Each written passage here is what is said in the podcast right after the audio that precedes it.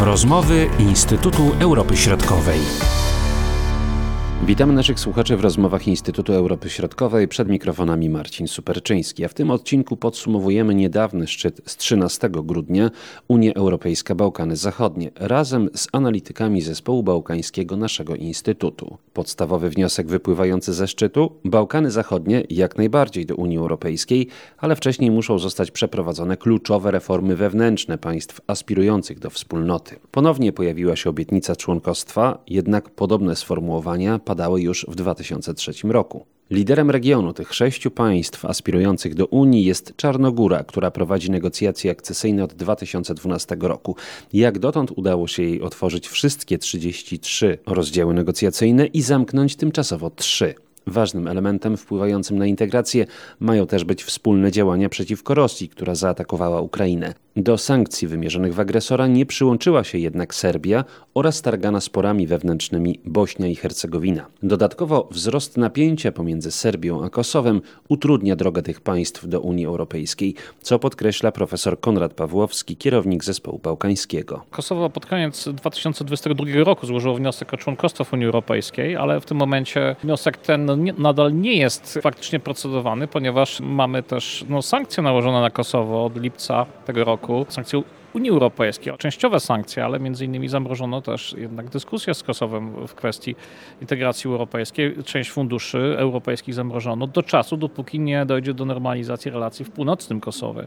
Więc jest to sytuacja no, nietypowa, kiedy to Unia Europejska w stosunku do Kosowa właśnie wystosowała wyraźne elementy krytyki tej, tej polityki premiera Albina Kurtiego. Mówiliśmy że, o tym wiele razy, że konflikt na północy Kosowa jest y, no, niestety problemem i Unia chce konstruować konstruktywnego rozwiązania tego konfliktu, czyli najpierw mają się odbyć tam wybory do tych czterech gmin, które wyłoniłyby burmistrzów narodowości odpowiadającej większości mieszkańców północnego Kosowa, a to są oczywiście Serbowie.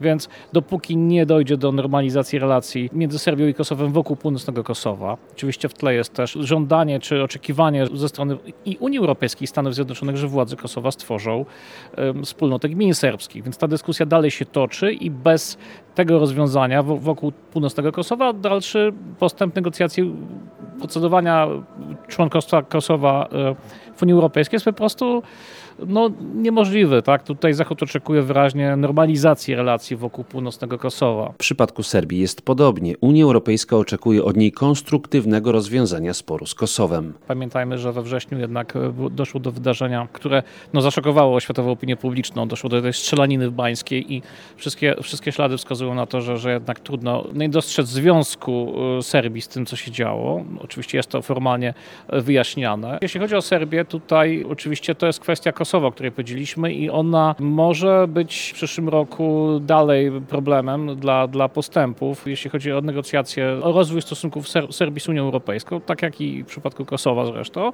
mówię o północnym Kosowie.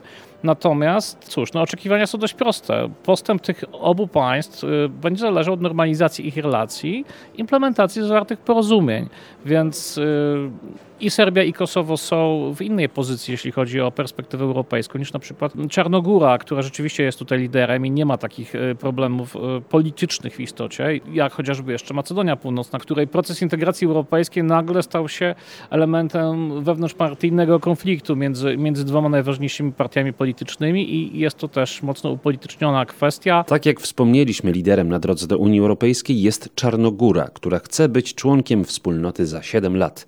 Nowy rząd rząd i prezydent są zdeterminowani, uważa profesor Agata Domachowska. Czarnogóra uważana przez wielu za takiego lidera w procesie integracyjnym do Unii Europejskiej. Liczy na to, że do 2030, czyli do kolejnego symbolicznego roku, na który zwraca, zwracają uwagę e, przywódcy państw Unii Europejskiej, uda jej się przystąpić do tejże organizacji. Czy to się stanie? No, jeszcze kilka długich lat przed nami.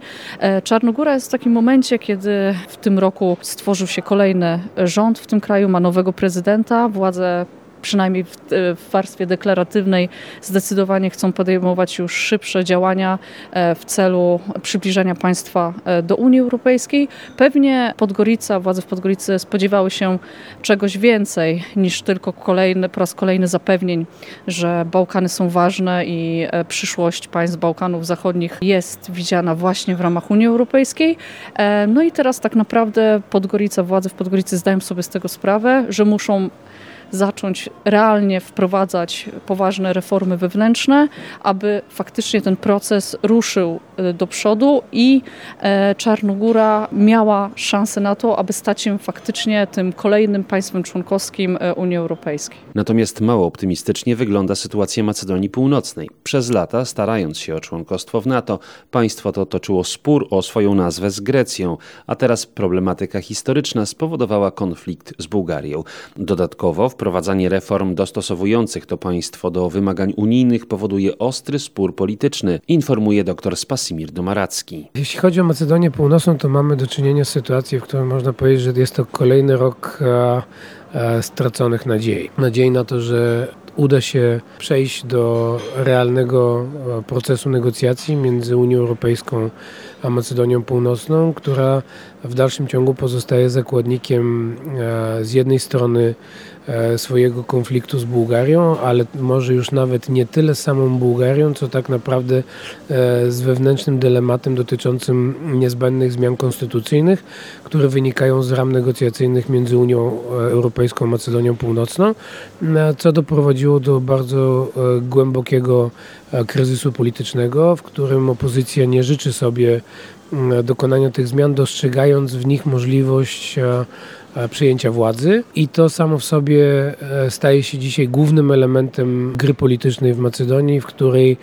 perspektywa integracji europejskiej staje się w pewnym sensie kwestią drugorzędną. Niemniej skomplikowana sytuacja jest w Bośni i Hercegowinie i jest związana z polityką lidera serbskiej społeczności tego państwa Milorada Dodika. Szczegóły wyjaśnia dr Anna Jagiełło-Szostak. Jeżeli chodzi o Bośnię i Hercegowinę, no to tutaj wewnętrznie były dosyć duże, optymistyczne nadzieje na to, że jednak po tym szczycie zostaną otwarte negocjacje e, z Unią Europejską. No jednak tutaj Bośnia i Hercegowina będzie musiała poczekać e, najprawdopodobniej do marca. Wtedy też e, po raz kolejny zostanie oceniona przez e, eurodeputowanych i być może wtedy zostanie podjęta decyzja. Pamiętajmy, że Ukraina, kiedy otrzymała status kandydata, stało się to pół roku przed Bośnią i Hercegowiną. Być może Bośnia i Hercegowina tutaj musi jeszcze chwilę poczekać, aczkolwiek trzeba wskazać, że przedstawiciele Unii Europejskiej zaznaczyli, że Bośnia i Hercegowina jak najbardziej otworzy negocjacje ale tutaj też ważne jest spełnienie tych 14 priorytetów, które zostały zaplanowane dla Bośni i Hercegowiny już w 2019. Jeżeli chodzi o Bośnię i Hercegowinę, e, tutaj należy się skoncentrować jeszcze na e, aspektach dotyczących e, raportów Komisji Europejskiej. W 2022 roku raport Komisji Europejskiej wobec Bośni i Hercegowiny był negatywny. W 2023 roku drugi raport został opublikowany w listopadzie. No i tutaj Unia Europejska zaznaczyła, że są pewne cechy pozytywne które Bośnia stara się wypełniać. Między innymi został uchwalony budżet, czy też powołana Rada Ministrów.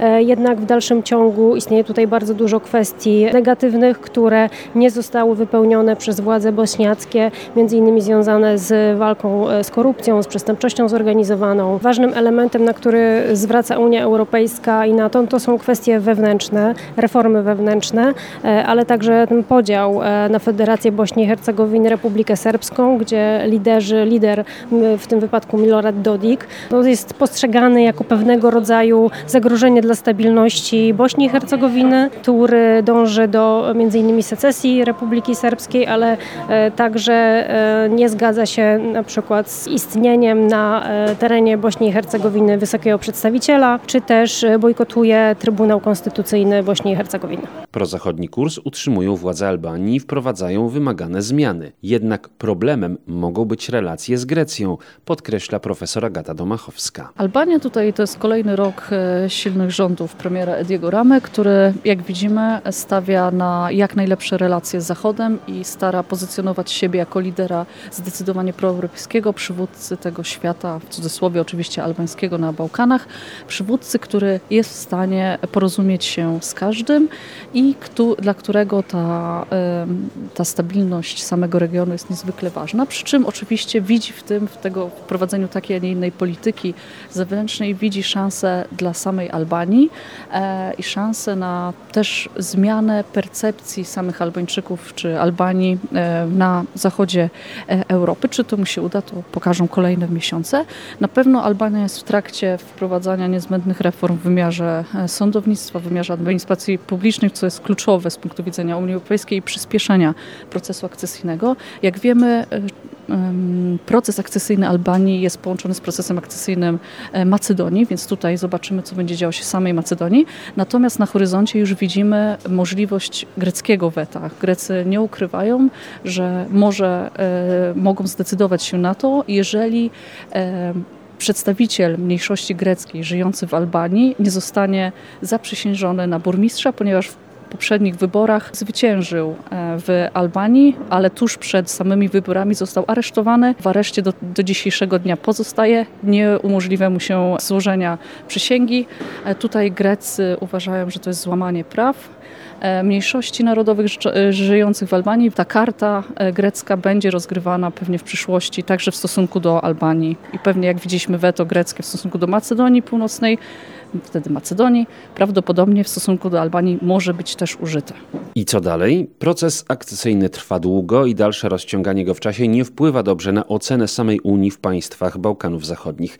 Istnieje niebezpieczeństwo wzrostu poparcia dla innych rozwiązań, przestrzega profesor Konrad Pawłowski. Te środowiska proeuropejskie, które, które, które zawsze były za integracją europejską, nawet te środowiska są rozczarowane zbyt powolnym procesem integracji. W istocie nawet one kryty, krytycznie wyrażają się na temat działań Unii Europejskiej. To jest bardzo, bardzo źle z punktu widzenia rzeczywiście soft power Unii Europejskiej, bo Unia Europejska ma tutaj coś do odrobienia i wydaje mi się, że te ostatnie działania, które widzimy, obietnica kolejnych miliardów inwestycji, obietnica integracji ekonomicznej e, i wreszcie data, która się pojawia w dyskusjach e, politycznych na szczeblu Unii, rok 2030 jako data, kiedy państwa te mogłyby wejść do Unii Europejskiej, przynajmniej niektóre z nich, to jest taka próba e, rewitalizacji tej perspektywy europejskiej, przekonania mieszkańców mieszkańców Bałkanów, że nie muszą szukać alternatyw, bo niestety w dyskursach na Bałkanach pojawiają się głosy, że istnieją alternatywy, ale to mogą być alternatywy potencjalnie niebezpieczne dla stabilności bezpieczeństwa regionu. W przypadku Serbii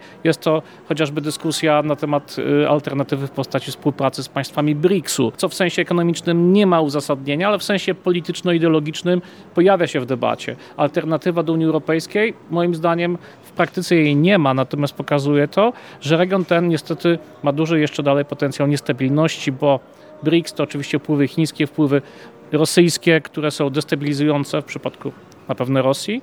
I cóż, można byłoby powiedzieć, że Unia Europejska, rewitalizując tą perspektywę integracji europejskiej, w istocie przypomina sobie o tym, że Bałkany nadal są ważne z uwagi na nie tylko to, że są częścią Europy geograficznie i ekonomicznie też te państwa bałkańskie są częścią szeroko definiowanego europejskiego rynku.